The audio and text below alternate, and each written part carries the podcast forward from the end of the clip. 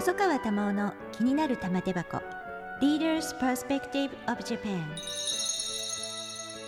この番組は私細川珠緒が各分野のリーダーと話題のテーマを取り上げて日本のあるべき姿を世界に発信します。ここでしか聞けない話が玉手箱に満載です。エピソード15第15回のゲストは衆議院議員で日本維新の会国会議員団幹事長代理の足立康さんです。足立さんこんにちは。はいこんにちは。えー、まずは都議選お疲れ様でした。えそうですね。都議選あの結構入りました。あの告示日から最終前交差までね、何人い日本維新の会は何人じ立って？13人あ13立って人立って。あの一人一人。大田区で松田さんという方を当選させていただきました、まあ始まる前から、うん。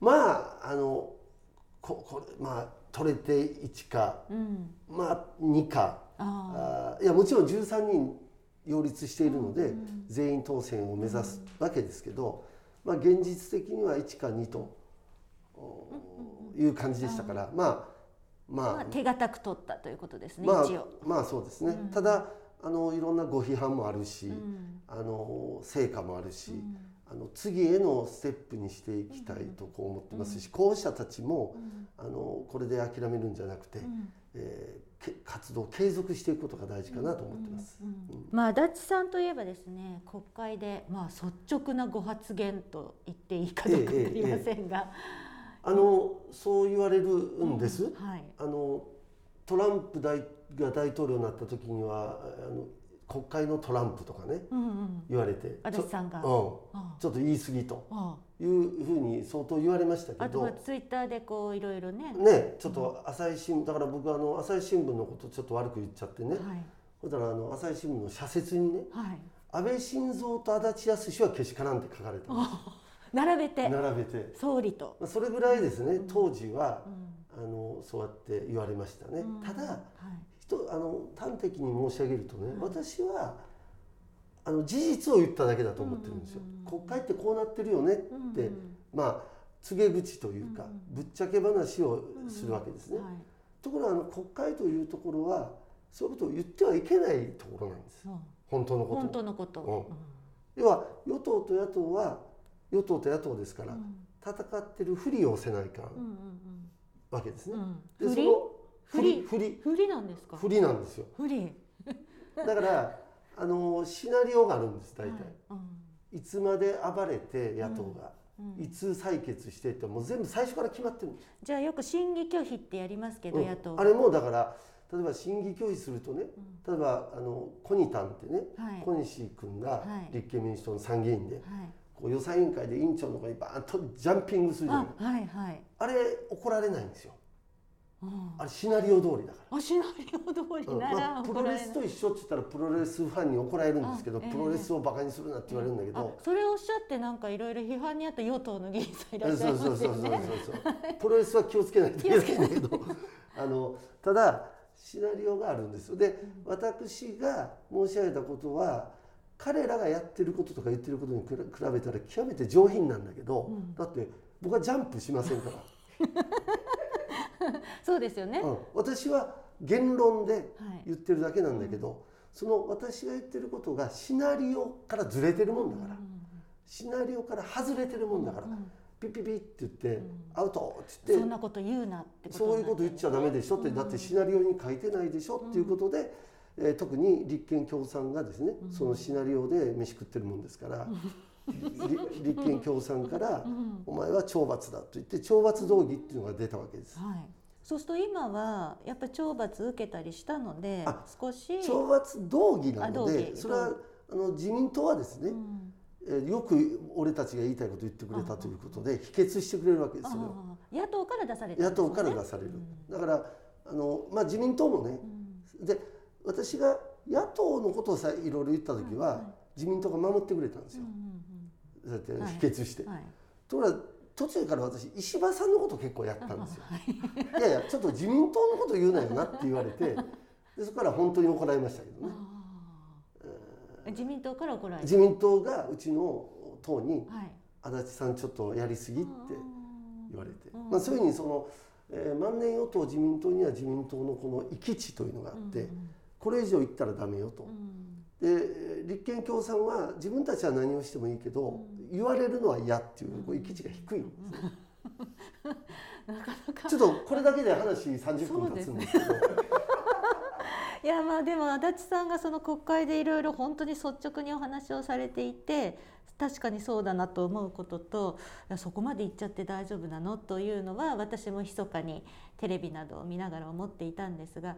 であの、まあ、プロフィールを拝見をいたしますと、もう本当素晴らしい京都大学工学部卒それから京都大学の大学院の工学研究科を卒業されて通産省に入られて、まあ、通産省時代にコロンビア大学の国際関係公共政策大学院を修了されてそれから通産官僚としてブリュッセルにもはい。駐在をされていたことがあるという、まあまあ。通産省、まあ、通産官僚の本当に国際派、まあ、通産省ってそういうところだと思うんですが、まあだからまあそうですね、うん。だからまあまあそうおっしゃっていただくけどもまあよくありがちなパターンで。あ のそれなりの学校出て、はいはいで当時はまああのそれなりに勉それに力のある人ははい霞が関に来て、うんうん。でで霞が関から国家の国の派遣ではいはい海外留学したり、はい特に外務省通産省おとかは、はい。大蔵省とかは海外えー駐在をして経験を積むとい。うのはだからまあありがちなパターンありただ私が特別なのは、はい。私はこう工学部って書いてますけど、まああの土木というか都市計画とかいうかそういうところをやってきたんでもうあの仲間はみんな国交省行ってるんですよ。ああはい。もうみんな国交省です。はいで私はやっぱりちょっと変わってるんで、うんいやまあ国交省もいいけど通産省の方が面白そうだよなっていうことで一人だけ通産省に行ったとかね。そうなんですか。それからまあそのおまだ役所にいても、あの決して役所でもうどうしようもないから辞めたんじゃなくて、えーそれなりにしあのあの期待もしていただいてたんですけど、うんまあちょっと特に民主党のねはい大臣がねうん2009年に来たわけですよ。はいはいはいなんだこいつとあ。その時は通産官僚にでいらしたわけですね。ええはい。まあ海外にいたんですけどあ海外で。ででもまあ全部政権のやってること分かるじゃないですか。はいでこの人たちにお仕えするのは嫌だと。それだったら自分が大臣やった方がまだ国のためになるということで、まあ、東日本大震災もあったんでね私実は辞める直前はブラッセルにいたんです、はいはい。それであの東日本大震災とかあの東日本あの福島第一原発事故とか、あの気仙沼のああいうのとか、全部あの CNN とかで見るわけですよ。もうその2011年、はい。10年前の2011年3月末日をもって辞めて。え？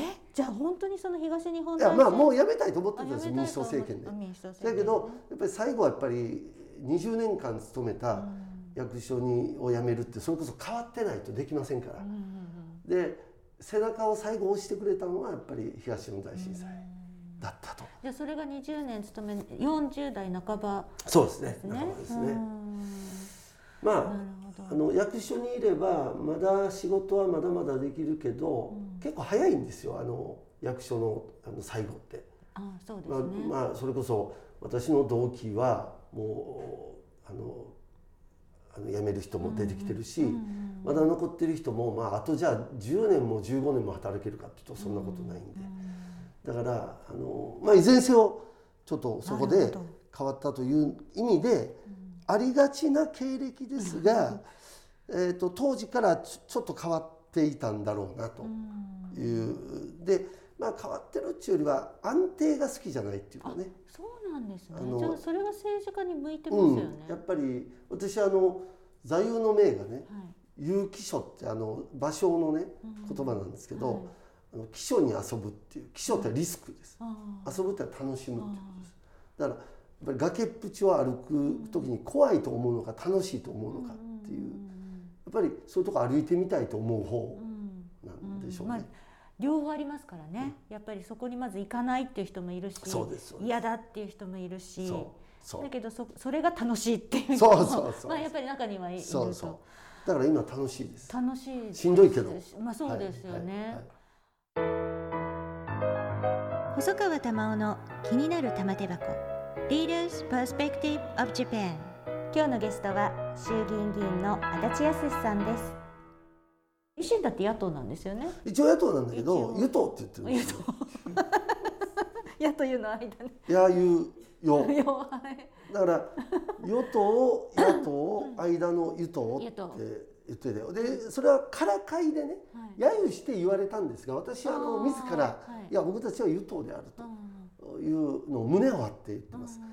あの今の与党は万年与党はい。ですね、またこれ55年体制が復活して、ん。僕は新55年体制、まあ、この本にも書いてあるんだけど、野党は万年野党です、うん。それが表では喧嘩するふりして裏ではシナリオを書いてるというのは今日お話しした通り、でその全体と僕らは戦ってるわけです、そういうこの茶番はい。劇茶番劇とか猿芝居と僕が言ってるね慣れ合い、えー万年与党と万年野党の予定調和的な55年体制これを全体をぶっ潰すために僕たちは存在するので万年与党でもない与党でいいですよと、万年野党でもない与党でいいですよただ僕たちからすれば真の野党は俺たちだと。55年体制っていうのは自民党が社会党をなでなでしながら作ってきた統治の仕組みなわけですね。だ一番それでこう権力を謳歌しているのは自民党ですよ。だからその自民党を実は万年野党は支えてるわけですよ。だって相方がいないと 商売にならないでしょ。だから実は万年与党の存立というのは万年野党が支えてるんです。森山国対委員長を支えてるのは安住国対委員長なんです。あのあのコンビなんですよ。あの漫才とかのコンビ。コンビコンビででだからでまあもうだから私は彼らコンビがま国民の支持を受けて僕たちはまだ小さいわけですけど私たちはその漫才も古いよと。新しい漫才を僕たちはできるからやらせてほしいと言ってチャレンジしてるので私たちは私たちこそ真の野党であり私たちこそ自民党に対する真の挑戦者であると一応自認をしでも何か手を組める野党なり、うん、与党は他にいませんか？いやだから玉木さんには期待してたんですけど、うん。期待してもやらない人ほど腹立つことないでしょ？やっぱりやらないんですか？やらないですね。だって選挙は結局共産党とか連合と一緒にやるからね。まあ共産党とは戦うふりしてるけどあのやっぱりあれはあの同盟系の労組がね共産党嫌いだからああいうことをやってるだけで。だからあのままいけば、えー玉木国民民主党はせいぜいかつての民社党になるだけですよ。まあ保守系の保守系小さな小さな政党。うん。であの僕は新55年体制っていうのは本当にそうなってるでしょ？だって自民党は万年化してるでしょ、で、えー、と当時の社会党が今は立憲民主党ですよ、当時の民社党が今国民民主党ですよ、綺麗に当時と全く同じようになってきてるんです、定着してきてる。なんか安定しちゃった。安定しちゃった。当時の55年体制と今の新55年体制の違いがあります、はい。2つ。はい。2つあります。1つは公明共産が当時は外にいたんです、55年体制の外にいたんです。ところが与党は公明党を取り込み野党は共産党を取り込んでその体制の中に公明党と共産党が中に組み込まれて、むしろ公明党が与党を振り回し、えー共産党が野党を振り回すようになってきてる、もう一つの違いがあります、僕たちがいるという維新があると。維新があると。当時は維新は存在しなかった、でもやっぱりみ、えっと、自民党の後援会組織も高齢化し公明党創価学会も高齢化する、組合もえー弱体化する、共産党も高齢化するあらゆる組織団体が弱ってくる中で生まれたのが、いわゆるそのそういう組織団体をベースにしない、初めての政治グループとして維新が生まれた、と僕は思ってるので、維新が果たすべき、えー日本政治における歴史的役割は必ずあるんです。それどうやって大きくしますか？つまりそのこれが難しいんです。政権奪取っ大変じゃないですか？だからこうやってお話しする時にはね、はい。維新から出ませんか？っていつも言ってる。駒を増やす。結局あの人材なんです。そうじゃあ会う方にはみんな声をかけていやいやあのこの方は素晴らしいなと思って だからもうその候補者を増やして、うんなんとかその維新の、はい、僕らの力はそのそういう人材と透明さみたいなもの愚直さうん。あーとその覚悟その身を切るか身を切るっていうのは別に節約のためにやってるんじゃなくてこれは政治家の姿勢ですからそのやっぱりあの能力とおそれから姿勢覚悟みたいなものを兼ね備えた人材がが欲しい、が一人でも欲しいもう一人一人が宝みたいなもんでうちはそれしかないんだからお金ない。うん。組織ない。うん。だからと都議選やってもど動員する相手がいないわけです。大変ですね。だからあのだからもしかしたらね無理かもしれないですこれ。い 無理、やだって今までやった人いないんだから、うん、でもやっぱりその中で維新を生かすためにはやっぱり政策でじゃあそこは、そうですね。で今まではそうやって「え身を切る改革?」って言われてきたわけです、まあ、東京の人は特にあのみんな豊かだから。あのまあ別に東京都豊かだからそんなせつそんなことしなくてもいいやんっていう感じやし統治機構も、まあ、大阪の問題でしょと言われてきたと。同州制、うん、まあまあ将来ねっていうことでしょ。だからあんまりこう切実な訴えとしては響かなかったそこで今私たちが力入れてるのが社会保障ですよ。経済政策ですよ。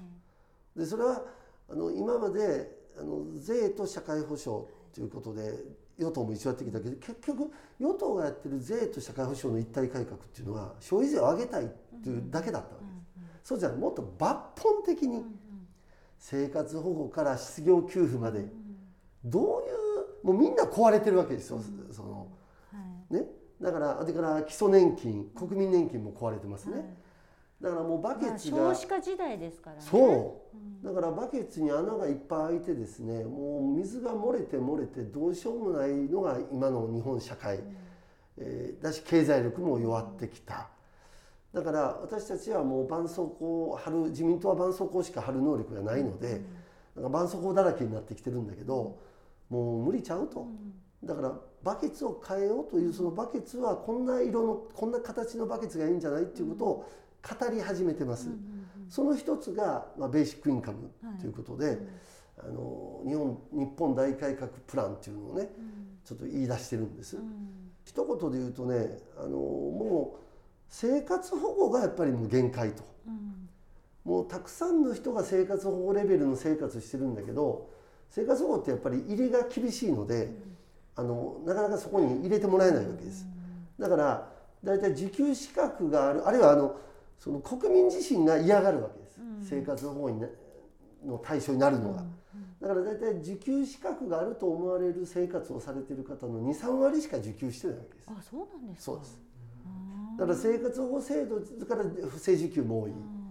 だから生活保護制度自体がもう厳しいわけですね。だから特に今回のコロナで誰が貧しいか分からなくなったんです。あの昨年の所得とかは全部税務署が春には大体全部分かってるわけですね。だから1年タイムラグがあれば国民を支えることが一応そのできるんですが今はそれはでもやってないですよ。そういう税務情報とかをそういう社会保障とかに使ってませんから。えそうなんですか？使ってないですよ